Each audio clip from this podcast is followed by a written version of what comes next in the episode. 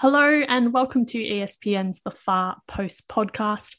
We're very excited today. We've got a, a, special guest, a special episode to help us talk about a report that was recently released. So, we absolutely cannot wait to crack into that chat. But before we begin, we want to acknowledge the traditional custodians of the lands we're recording on today, the Wurundjeri and Gadigal people, and pay our respects to their elders, past and present.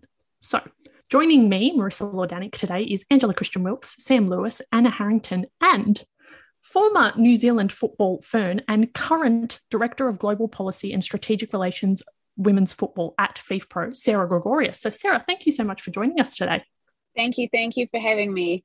We're, we're stoked to chat to you, but you're live from your car, which is high production. We love to see it. We're so glad that you've made the time to actually chat to us. But it's a very important thing we're talking to you about today. The FIFPro, uh, the Global Players Union, has released their first annual workload report. It's a really important report. The research that's been done is set to kind of benefit the women's game, assuming the things that we have learned from this report are actually put into place. So, Sarah, can you kind of give us an idea of what the annual workload report actually is and what the impetus was behind making this report? Well, I think hopefully it's it's reasonably self-explanatory in the in the title. What we've done is we've analysed the sort of workload of top women's football players over the last three years to get a full understanding of just how much they're playing, what kind of competitions they're playing, a number of matches, number of minutes. We also consider some other indicators like travel load and, and distance covered as well in there. And the reason why it's so important is if we want to make sort of evidence based decisions in the women's game, then we actually have to have evidence from the women's game. And that was really the impetus behind it to make sure that we are equipping ourselves with as much information as possible so we can analyze and make the best decisions for the game moving forward. So, Sarah, what are some of the main, I suppose, takeaways that FIFPro has found through this data? In the sort of the summary sheet, there are lots of key terms such as underloading, overloading, calendars. Can you sort of um, simplify or draw out the, the key themes that you found? Sure thing. I and apologies, we we do love uh, key terms and terminology uh, in our little sector, but I think it's just about looking at what's the total volume of matches that a, a, typical international and professional club footballer plays. And then we sort of categorize it into different terms, such as overload and underload. Underload is basically are they not playing enough? And overload is they're playing too much. But I think the layer underneath that, uh, which is a key finding from the report, is when are they playing? Because underload can be obviously playing back to back matches over a period of time. But if you compare that with the total volume of matches, you maybe see that it's not necessarily too many games, but it maybe is just too many games in a certain time period. So then one of the key findings is, is therefore, okay, we have a scheduling issue actually in women's football. So I think those are, are really the key takeaways. But yeah, apologies to everyone that, that does track their way through the report. We, we do love terminologies and acronyms and things like that. But basically, it's like how often a player is playing is the schedule assisting them in, in the way that to make sure that they get a good volume of matches but a good volume of rest in between as well. So that rhythm to the schedule is really important and our findings show that maybe there's a bit of work to do in that area. Genuinely curious sarah as a former pro yourself do you when you looked at the findings of this report, how much did you feel like it reflected maybe your past experiences? Because I know here in Australia, for example, previously, now the A League women, the W League, previously you'd have players play very short season once a week. And then if they get called up, it would be bang, bang, bang, bang, bang matches. And I can imagine that would have contributed to injuries. But did you did you feel like I imagine for New Zealand, for a lot of players, it would be a similar sort of experience? Did you feel like it reflected maybe what you or your your former teammates who are maybe still pros are, are experiencing? Could could you see it actually translating like in real time i guess? At a very personal level it was quite validating i think because it spoke a lot to what i maybe had experienced and knew intuitively. Also in the conversations that i've had in my current role with players who are still professional and international footballers. So in that sense and i think that's actually what why it's really important to do this type of research because a lot of the time we seem to know these things instinctively or intuitively, but actually seeing it reflected in the data is really important because it gives you a much stronger platform to have the conversations with the decision makers in particular. So, yeah, certainly it reflected a lot of my own experience, a lot of it, when I was playing and, and particularly juggling sort of club and international football, you did feel as if you were certainly slammed in some parts of the year and then sort of twiddling your thumbs thinking like right well how do i sort of keep myself ticking over? Because i'm not experiencing the same amount of competitive matches that i have at other points in the year.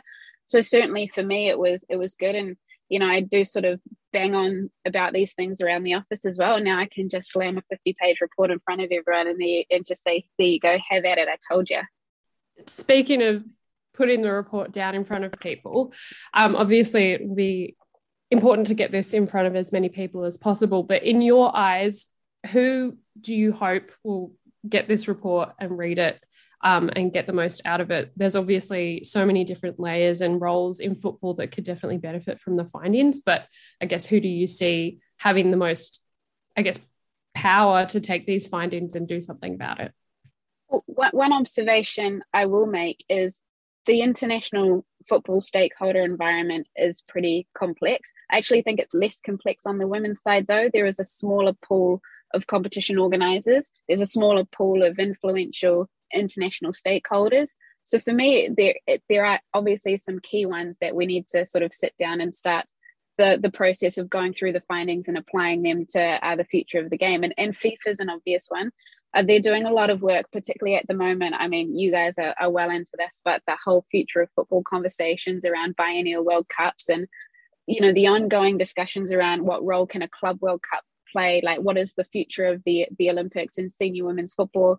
So basically, those types of influential competition organisers are the ones that we need to be speaking with and then obviously we talk about international football, but we also talk about domestic club football. And again, in women's football, you're talking about far fewer professional leagues than you are on the men's side. So we we look at the what we believe are like some five professional leagues that are primary examples of of workload, being the Damallsvenskan, the NWSL, the FAWSL, the Spanish league, uh, and the French league. So it's like, okay, well, there's five competition organizers there as well that we maybe need to have a discussion with or equip certainly our domestic unions to have that discussion with the local competition organizer as well. So it actually isn't as complex of an environment as maybe you might see in men's football, uh, but that certainly also means that I am I'm definitely optimistic that we can get the right people around the table to have that discussion and maybe have a level of collaboration that isn't necessarily possible at this point in time on the men's side.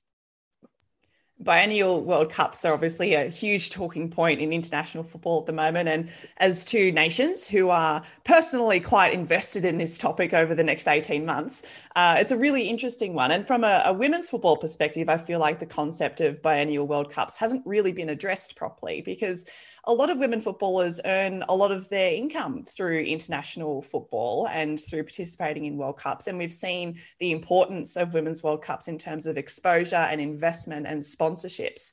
So, how, I guess, what position does FIFPro have when it comes to the biennial World Cup discussion from a women's point of view?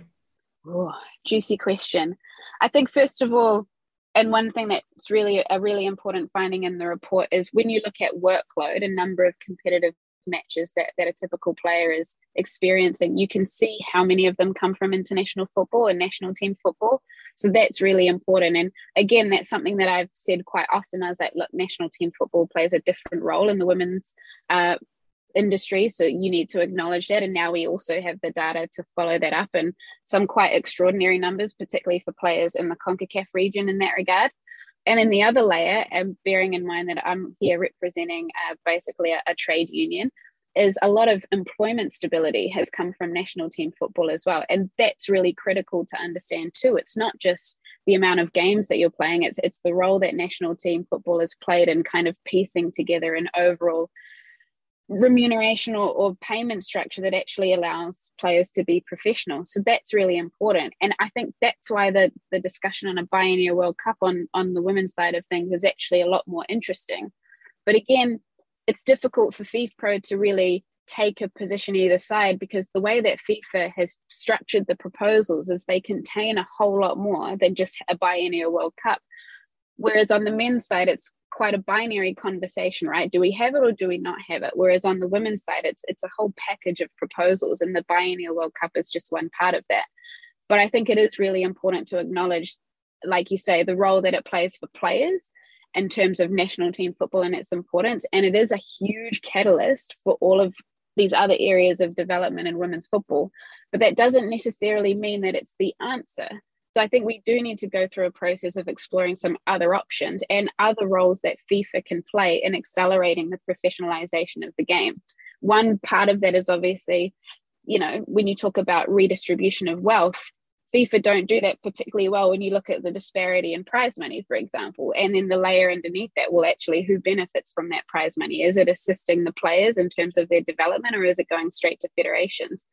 So it really is quite a layered conversation and i know that again like i mentioned earlier for everyone like doing this podcast you are well into these types of nuances too but it, it's encouraging that kind of like really specific dialogue before we say biennial world cup yes or no it's like well it is also still a very elite tournament so it doesn't necessarily address the problem of not enough national teams playing football or employing their players because yeah, it's elite. I mean, it's going to 32 teams, but FIFA have 211 member associations. So if the point is to stimulate global growth and development of the game, does a very, very high end tournament actually achieve that?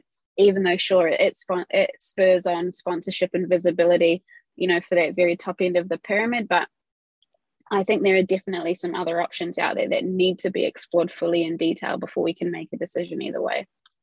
You mentioned the five leagues that this um, sample draws on for the, the report.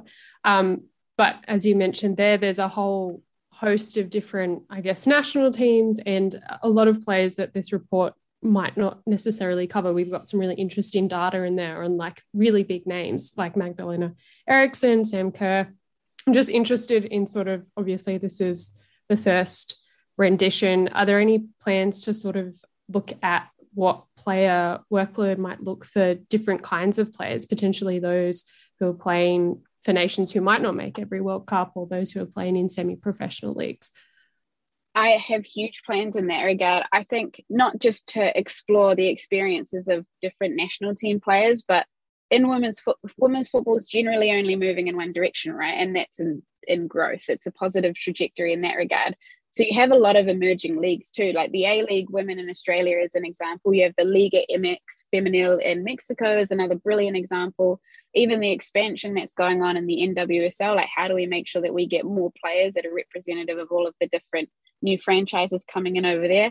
The WE League in Japan is another example. I mean, I'd love to do a little bit more insight into some of the other Nordic leagues that play over a European summer. So yeah, I mean, for me, at a very, very personal level, I know it's sort of a business decision as well, but there's so many other things that we need to look at, particularly if we want to sort of proactively prepare ourselves for future emergence uh, of other professional leagues around the world, notwithstanding the ones I've mentioned. But you know, there's there's only going to be a lot of growth in that regard.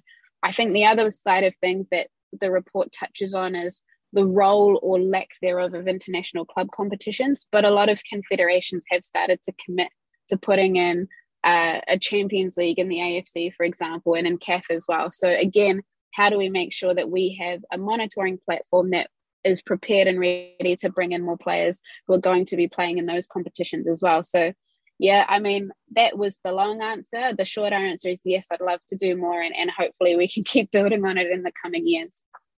Yeah, so I'm just interested. I've, I found the, something I've always found interesting the part about the fragmented qualifying pathways. Like if you play in Oceania, you play sort of one competition and then you've qualified for everything. Whereas if you play in Europe, how good, but also not good because not competitive games. But if you're in Europe, you're smashing through loads of qualifiers, and then you have the Olympics here, and then you have is is there an optimum level? I guess is what what I'm curious about. Like in terms of we see with the men's, obviously the the qualifying process is so long and it goes through a long period. And I think the European women's section kind of is reflective more of the men's, whereas you know, for us, we've got the Matildas in the Asian Cup at the moment, which, if we weren't hosts, would double as our qualifiers. I've just mentioned New Zealand have the Olympics and World Cup. I think double up in the one qualifying. Is is there an optimum level? Because obviously, there's players getting absolutely smashed at one end in terms of the European side with lots and lots of games, and then you've got maybe New Zealand or other countries maybe in, closer to home for us who are just not getting the competitive games and have to as it says in the report fill a lot of that bulk in terms of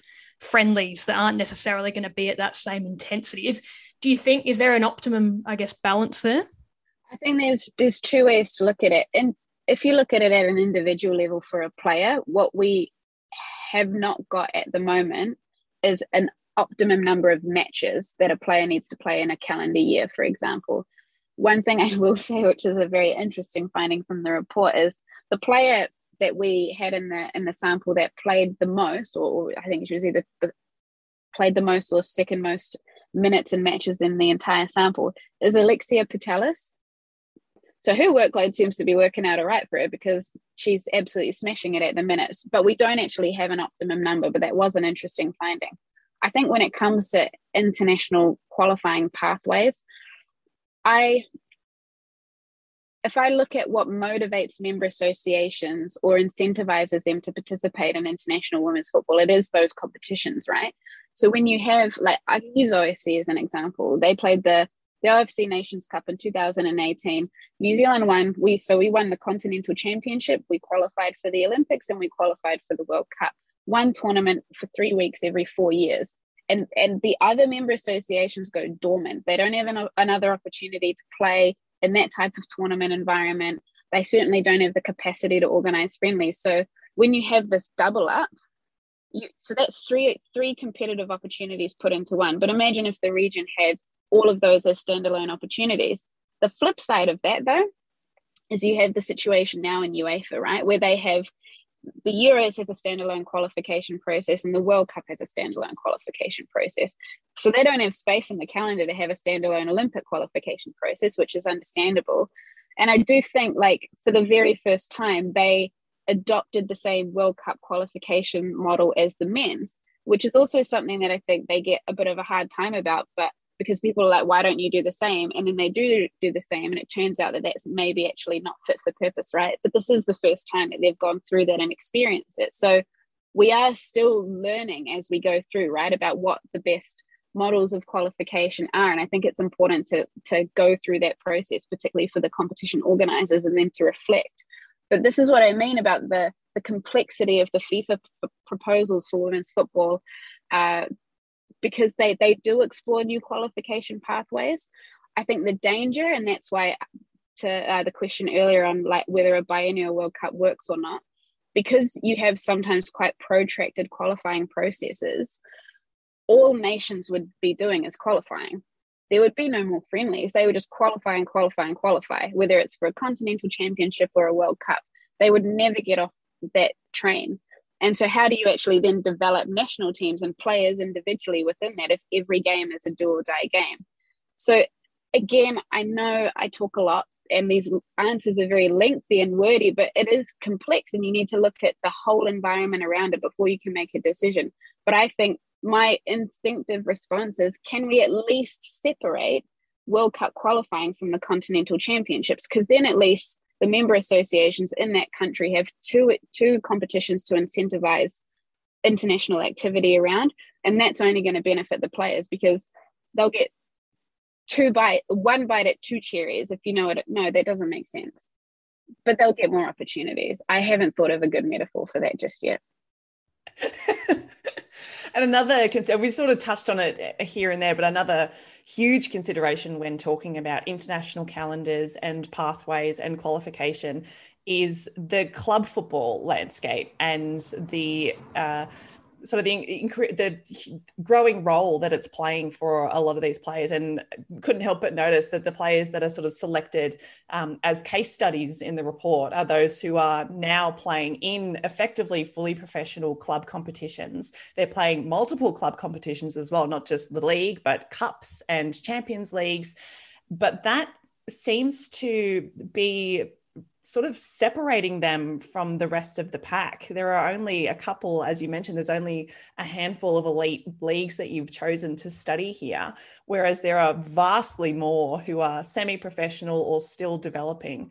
Do you worry that on the club side of things, it's starting to drive more of a wedge between these sort of the, the, elite group of players who are in studies like this and the players who actually need those opportunities to grow. Yeah absolutely. I i the very quick answer to that is access to data. So it's very very difficult to get access to data on amateur and semi-professional leagues particularly data with integrity that you can rely on and that is consistent year on year. And like as simple as like proper registration of players right? And that just obviously occurs at a certain level more often than not. But but i agree. I think there there are limitations to this report and limitations to the data in that regard. And we, we do need to figure out a way to also build evidence-based research and analysis to cater to those those other players who are having a different type of experience. On the sort of the driving a wedge side of things it's, it's interesting. I have this conversation a lot at very different levels. One part of it is you know we get this separation now sometimes in club football where you mentioned magdalena eriksson and sam kerr before where a chelsea comes in and they are just able to put so much more into the game and, and accelerate that professionalism a lot faster than maybe some of the traditional standalone women's football clubs right? My attitude again as a trade union representative is where can players find the best professional experience and environment for them? If other clubs and if other leagues cannot catch up but we do get this very good stable employment environment where players can expect minimum standards when it comes to their health safety and well-being and the training and match environments and in the facilities. I'm actually okay with that and i almost would let the market dictate itself in that regard because players want to be they deserve it and they want to be treated right. And so we also have to make sure that we're putting out a message to say like look professional standards and professional football is where it's at. That is the only way that the industry is going to further develop. And even looking at within some of the leagues like the spanish league and the league in england even within the 12 or 16 teams that play in that league, the standards are still fragmented, right? And so it is about obviously trying to cater and get an understanding of everyone. But, you know, we, we are a, a union that represents professional workers or workers at the very least. So we do have to concentrate on that. And there's still a lot of work to do in those environments. But again, I think like there needs to be a way of building an evidence based approach to capture more players to get that understanding because there's still a lot of work to be done. There's still and they need people to fight on their behalf as well. So it's it's really complex. It's difficult. I think this is for FIFPro the first time. And i think we're really the first stakeholder to do this where we've really stepped into this space and being like no look we want the we want the data. We want the data with integrity and we want to present information on on professional players. But i think once you dip your toe in hey it feels a little bit like all right well what's next? How do we make sure that we're we're catering to everyone and making sure that players feel like there is there is reporting out there that's representative of their experiences as fragmented as it is at the moment?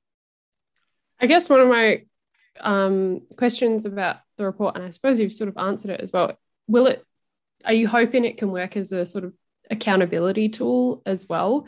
So if there are gaps in the data you can point to them maybe further down the track and be like, well, we just don't know, but we would like to know. Because I, and I, I, suppose as well, how much um, uh, capacity does FIFPro have to drive more data being collected? Um, especially, I guess, when you're looking at um, maybe, like you said, leagues and administrations that might not have as much resources or just like aren't doing the work there. I hope that question made sense. I think so. Let's maybe judge whether it makes sense based on if my answer makes sense. I think even like when we sort of first sat down and, and started the work with KPMG on building the player workload monitoring tool, which measures men's and women's football, is both. It's like, well, this is, and it seems really great, and it seems like really ideal and idealistic in what it can present and deliver. But even as you go through that process, you already start to see the gaps. Workload is one thing, the correlation, the, the natural sort of relationship or correlation to it is its contribution to injury. But the, the monitoring tool can't capture injury because that requires another layer of almost like going into a player's sort of private medical data in a way like, okay, when you had this 57 days of periodic congestion of 10 matches in a row, did you pick up a hamstring injury? You, but you can't capture that through this like sort of global monitoring tool. But that is the obvious correlation because making the link between back to back matches and injuries, you know what I mean? Like it seems kind of obvious, but there is a limitation on what we can capture in the data that doesn't actually give us that. So you kind of already see as you go through the process the gaps. And that's notwithstanding my earlier answer and the fact that the 10,000 players that we represent in women's football can't all be in the tool, right? But that would be ideal where you can just take every national team and every like semi pro or professional player and, and put them in there and make these amazing like correlations between workload and injury and fatigue and travel and conditions. But it doesn't do that. But it doesn't take away from how useful the data that we do already have is because no one else is doing it, right? But yeah, certainly I think we have this sort of internal reflection at FIFPro a lot is like, okay, at what point do we need to really revolutionize revolutionize the data, the data capture process, or innovate the tool in a way to to do even more? But you sort of also have to take a deep breath and be like, okay, actually, this report, we need to give it time to be digested by everyone for the findings to land and things like that before we think about how we we rip it up and do something brand spanking shiny new the next time. Sarah, I'm curious in what the impact of COVID has been on all of this, because obviously you had initially a lot of um, leagues suspended, no international travel. And then it seems like for some, like Sam Kerr is probably a good example, or a Magda Eriksson, it's almost at this point back to relative business as usual in terms of flying around a lot for club football, a lot of commitments, flying about a lot for international football, doing tournaments. But I imagine, well, not I imagine, oh, there'd be others that international football sort of come to a total halt or they're not able to travel or there's been more disruption. Like i mean what what is it that i guess you guys have noticed in terms of compiling these? Because obviously there'd be players with long layoffs and i know you can't monitor injuries but that would come into it. There's been leagues that have been cut short or been moved around or players that have had to change things completely. I mean how much how, i guess also just how much of a complicating factor has it been trying to do this report while there's been this other element that's changed so much if that makes sense? Like it's it feels like for some players, COVID has sort of halted things briefly, and then it's almost business as usual. But others clearly would have had their club and international calendar sort of decimated. And I guess how do we push through this and find it's not going to be equilibrium, but find a, a good point? Yeah, COVID really screwed us over in the data, if I'm being honest, because we wanted to do three years from 2018 to 2021, and then 2020 the data is it, i wouldn't even say that it's necessarily skewed but you can't talk about it without mentioning the impact of covid. I think what was really interesting and again the the data in the report just showed this it really shone a light on why a professional designation for a league is so important. Because a lot of the leagues couldn't restart because they weren't professional and the mandates were coming down from the government right? We had that i mean the dutch league isn't covered in the report but that was the situation in the netherlands. The men's eredivisie could start again because it has a, de- a designation as professional but the women's league couldn't restart under all of these conditions and was like left in the same category as like public and community sport because it hadn't been given that designation. I think spain was the same. The only one where it there was sort of no delineation between how the men's league and the women's league were affected was Germany because they sort of stepped in and, and treated them the leagues exactly the same, even though technically the league in Germany is not professional. So it started to shine a light on actually some of the barriers or the ways in which lack of professionalization can create barriers in a time of like pandemic or crisis. So that was really interesting. But you also don't want to put I know that sort of schedules are starting to build back up again, and we're seeing, um, you know, sort of football push through no matter what the sort of local public uh, health situation is. But you have to you have to just be so careful in the application of the protocols. I mean, we've already seen that in, in the Asian Women's Cup uh, in India with the Indian women's national team in particular, and the devastating uh, situation that the, the, players there have found themselves in and not being able to complete the tournament and possibly qualify for a World Cup. So I think COVID's just added a bit of a spotlight on some existing barriers that now manifest them, themselves in a difficult way. It's just made travel like it's just put another layer of complexity on that travel. Uh, obviously, a major one, particularly for players uh, who are flying sort of northern to southern hemisphere, is the approach in Australia, right? In terms of having to quarantine and things like that. When you are going from that environment to the UK? What does it mean for you when you return from international football? Are you having to go into a quarantine environment? Are you putting your club at risk? Like there are so many different elements to it now. I think we're we're sort of only really scratching the surface. I feel like in five or ten years we'll look back on this period when it's hopefully over and be like, ah, yeah, this is this is actually how it manifested itself. But I think we're still in the process of understanding that. Speaking of COVID, and I guess the Asian Cup is another good sort of entry point into this, it, it really points to the, how necessary it is for clubs and national teams to collaborate and to communicate when it comes to player loading. And I'm not sure how much attention you've paid to Tony Gustavsson's press conferences, but he's talked a lot over the past week about player loading and player management and having players come in from club duty at different times. From a FIFPRO perspective, what would you say is, I guess, the average amount of collaboration between major clubs and national teams? Is it quite open and honest and collaborative, or are there sort of um, blockages and um, other issues that are being dealt with beneath the surface that fans and media are maybe not aware of? An observation that I've made is sometimes it's a bit personality driven, right? It actually depends on the people rather than the structures and there being like a hard and fast rule or a certain standard that you you know clubs and national team coaches in particular have to adhere to. So i think it really just depends.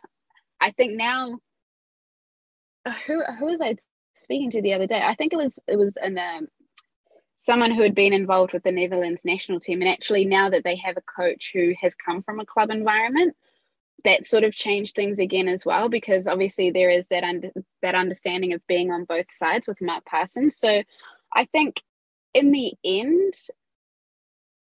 at some point you're just going to have to arrive at the fact that it just benefit like players are too important to club and country for there not to be collaboration and for there not to be structures and systems in place that can help manage it. What I've observed is just, I mean, depending on who you talk to on whatever day of the week, it, it is just really different on what everyone um, does and how they speak to each other and, and the level of communication. I think actually, in some respects, so it's a bit of a, a data issue as well because there isn't like play, a player's ability to actually take their data from one environment to the next is actually not as fluid as it could be. So I think there also needs to be a better system in place where maybe at the player's discretion they can share their personal data back and forth and but it's within their control. So the data is not being sent from club to national team coach without them actually saying look here it is and here it is in a system that i've opted into and that i'm willing to share data both ways. Because i think depending on the coaches at either end like some want to know about form or performance right Others actually want to know about how many minutes are in the legs of these players, or how many, well, not minutes so much, but how many kilometers. And that requires information not just about the matches, but also about the training environments too. So I actually think to make it even more complex, we're actually kind of missing a data system that allows that transfer to happen easily and for people to, to be able to access the knowledge that they need. So it's not a case of a club coach saying, well, oh, so what did you do for that couple of weeks uh, with your national team? Did you train that much? Did you play like with the games? Were you heavy? What was your sort of perceived rate of exertion and that kind of thing? I think actually some of this could be solved with a better data collection and management system as well. I wanted to bring it back to the report and Australian football, because obviously we are an Australian women's football podcast. So the concept of underloading in this report was one that was very fascinating. And the way that you described how some of these answers were very validating because they kind of reflected your lived experience. The concept of underloading and the A League women's competition being the competition with the biggest off seasons and the biggest delay between seasons was very validating in the sense that we all knew that was going on, but it was nice to have the numbers to back that up. So, from a very Australian Australian um, A League women's perspective, just how bad is underloading for these players and for their aspirations and for how they kind of go about their their careers and how the the flick between maybe a competition like the A League Women's and then heading into a national team environment with the Matildas where you're going from not a lot of games to all of a sudden tournament football just how bad is this for these players I think there's a couple of different ways to look at it. I think from a physiological loading point of view, it's it's pretty tough, right? Because th- there isn't, and again, certainly based on my experiences and the conversations that I have with a lot of players, what you do in a training environment cannot replicate a match. it can get close, but it's just not the same in terms of intensity and the way that it can affect your body physiologically. So that's one thing. So if you're not conditioned to play high intensity matches, and then you have to play high intensity matches in a very short period of time, yeah, that, that's pretty tough. That's tough to manage from a form point of view and from a physical point of view.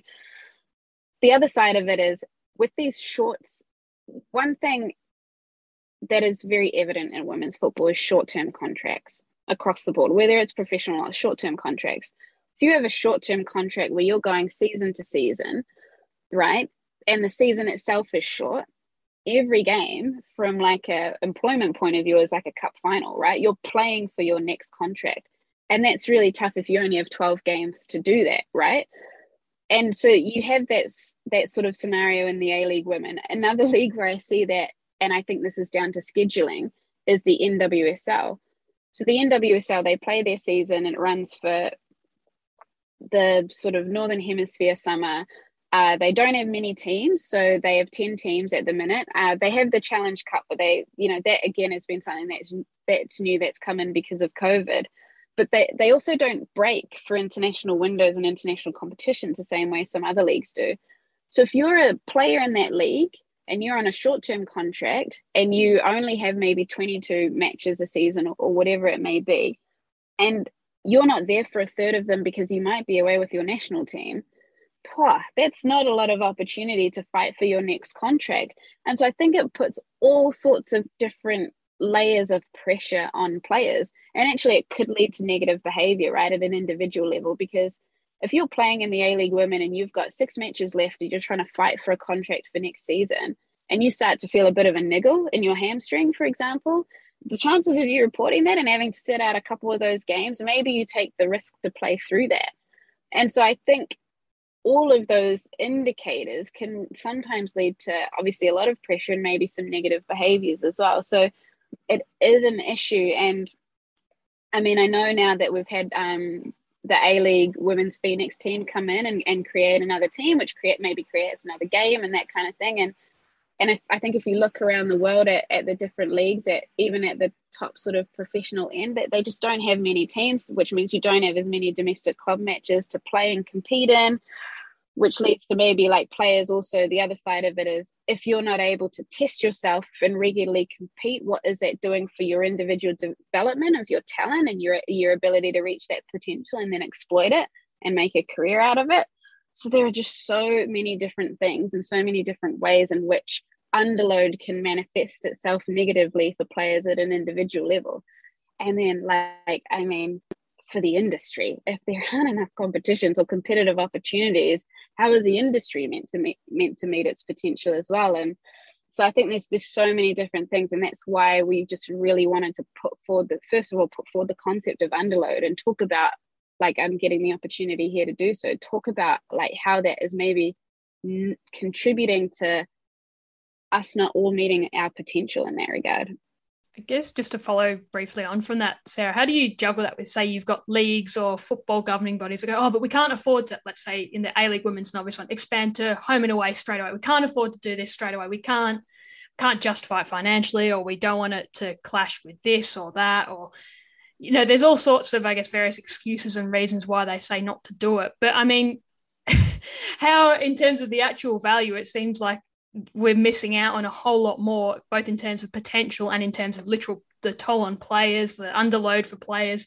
that the actual cost, maybe the unseen cost versus the potential financial cost, it doesn't seem to add up. Is that is that fair?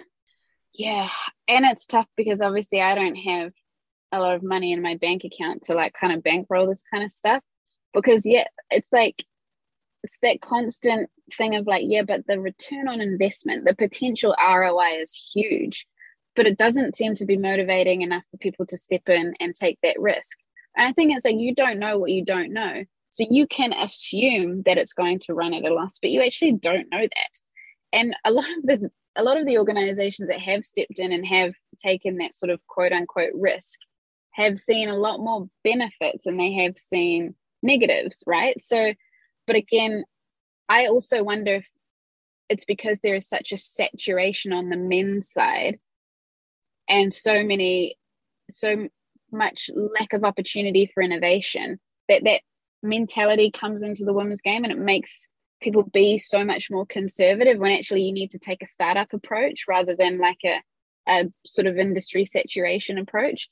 So i think sometimes we inherit that type of behavior too but again it's, it's said so many times i mean in so many different organizations like deloitte they've put out these reports on the fact that you want to be in a a boom industry. Women's sport is where it's at. And what's the biggest sport within that? It's women's football. But I don't know. And I think partly there's this like feeling sometimes of nostalgia. Like everyone sort of loves this feeling that we get in women's football and they want to hold on to it and they want to keep the traditions and keep the same teams. And well, I don't want to go in and infect and affect like, you know, what's happening really at that other layer at grassroots or domestic club level. I don't want to, you know, and it's like, well, okay, but what are we missing out on? And like at some point, I also think someone will step in and just be like, nah, I'm doing it. And they're going to be the ones that are probably laughing all the way to the bank. And then everyone else will be coming in over the top and with all of the different competing interests and be like, yeah, I want a piece of it and trying to,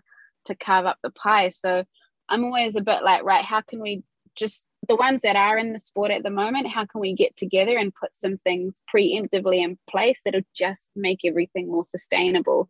And we don't want the type of progression that gets out of control either. We want to have inbuilt player welfare structures, for example, inbuilt employment stability structures, for example. But yeah, I don't know. I don't know why it's still such a niggly one on like trying to still trying to convince people that it's worth that type of investment because it really all evidence just shows it's only going in one direction and if you if you get in you it'll pay off down the line.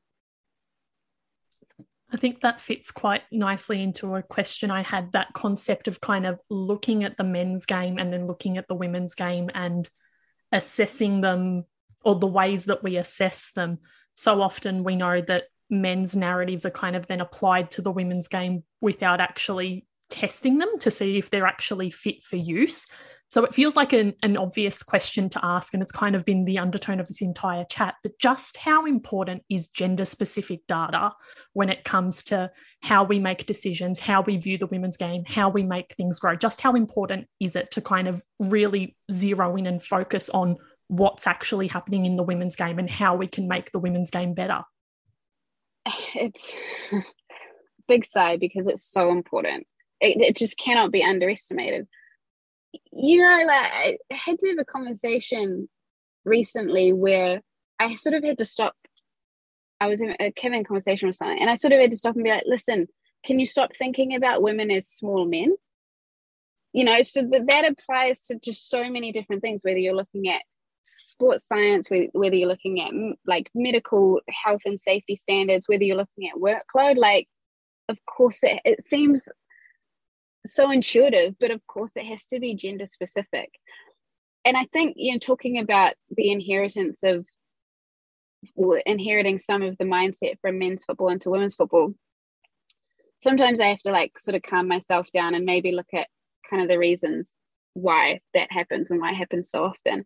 I think sometimes it's forgotten that we have one governance structure for two industries you have a men's football industry and a women's football industry, but you have one governance structure. So you don't have a gender specific governance structure either. And one of those industries for so long has been so dominant and it's actually tried to suppress the other industry. But you haven't addressed the governance of both of them. So, of course, like that, we're still dealing with that in a lot of different ways. And uh, that's why getting gender specific data and evidence and research is so important because that's the only way we're going to start to unpick all of that kind of thing and actually bring more realization to the fact that it is two different industries. And it's also maybe easy for me to say that because i'm also like well, we've got two different sets of workers. We have men's football workers and women's football workers. And so maybe as a union it's more instinctive for us to understand that because we, we're just looking at two different like industries with two distinct sets of workers but I think that governance structure that sits above all of that, I don't think they've really come to terms with the fact that they are governing two very distinct industries with two very distinct two very distinct playing communities. So I think that's part of the problem as well. And So we just have to keep showing why you need specific expertise and understanding because actually the data is different, the experience is so different. Uh, so we just have to keep pushing that, even though I think probably for for you all and for me as well, it, it seems so intuitive, but trust me, it's not that intuitive for some of the others. I have a Nuffy question, if that's okay. That's not to do with the report. I'm just interested, um, as a Wellington native, how how have your thoughts and feelings been with the introduction of the Nix into the dub this year? And it, uh, it sounds like you've got a very busy schedule, um, so we won't be doing a pop quiz on the different players or anything like that. But just interested on how how you've been feeling about that. Yeah, I love it. I mean, it still sort of blows my mind that there is a professional opportunity in Wellington where I grew up and ran around as a kid in the different fields and turfs and so that still sort of blows my mind and it gives me yeah a huge smile that we've kind of achieved that and that's possible for other like kids now growing up and running around on the same fields that I did. It's extraordinary. I understand it. It's come in unbelievably challenging circumstances as well, but now you can't take it back, right? It's there, it's established. It, we needed to get the first step on that journey taken. Has it been perfect? No. And I've, when I have been able to, I've watched the games and I've watched the players and I know the coaches. I know some of the people involved in that environment. It's it's it's desperately exciting. And i think yeah as as a kid if i had grown up knowing that i mean how inspiring how incredible uh that it's so within that grasp. And i hope eventually they get the opportunity to play in those fields or like train and be seen and be around the community in Wellington because it's a it's really a football community and they're going to be so embraced. So it's it's so cool. It's just such a shame that it hasn't been able to be like really truly in Wellington yet uh, or even in New Zealand for that matter but it, it's it's I mean taking off all of the different hats and roles and things that I have it's just bloody cool. It's so cool. There's professional football in Wellington it's like I can't even believe it. It's sick. We would call it a how good on our pod. Oh, how good! Yeah, yeah, we'd say how good. it's definitely a how good, and you do love it to is. see it. Yeah, love to see it. How good. You fit right in, honestly. You you've made yourself very, very uh, easily slotted into this podcast, but we can't thank you enough for for jumping on for chatting to us. We've had an absolute ball. I hope you've enjoyed the opportunity to really take us through this report because i think we all agree it's an important piece of work in terms of wanting the women's game to progress which is ultimately what we all want. So thank you so much for jumping on with us today. We we really can't thank you enough. No and thank you as well because obviously i love talking about these types of nuances and it's very hard to capture that even within the report itself. So thank you all for taking the time to read it and for thinking of questions that now have made my mouth go dry because I've like talked so much and that sort of thing. So it's really cool and I love doing it. And if you ever want to just have a chat about all things women's football or, or anything really, then I'm here for it because there are there is such good expertise out there and there are people that love it and embrace it and that's me. Like I'm, I'm someone that just loves the sport and wants to see it grow. And, and my sense is that all you wouldn't be doing this podcast if you wouldn't feel the same. So i think for me thank you because i love these types of conversations. I love reporting on women's football. I'm an absolute geek about it. Uh, and i want to see it grow. And yeah i mean thank you thank you thank you again. And, and hopefully the people that have listened to it haven't been like well what is she talking about? Because i think there's some really good stuff. And once everyone has that understanding we'll be able to yeah, we'll just be able to take the the game to where it can go. No, I think you've done very well in explaining things and stuff and all of that. Also, we would love to have you back on. I reckon in the lead up to the World Cup, it would be mm. very, very good to to have a Kiwi on to balance out all this Australian very much so. But um, no, thank you all for tuning in. We hope you learned something. We would recommend reading the report or at least the summaries because there is so much good information in there. Remember, you can find us on espn.com.au and the ESPN app. We're on Spotify, Apple, and Google, wherever you listen to your podcasts, really leave a review, subscribe if you feel like it. You can chat to us at the Far Post Pod on all social media. But until next time, see yous.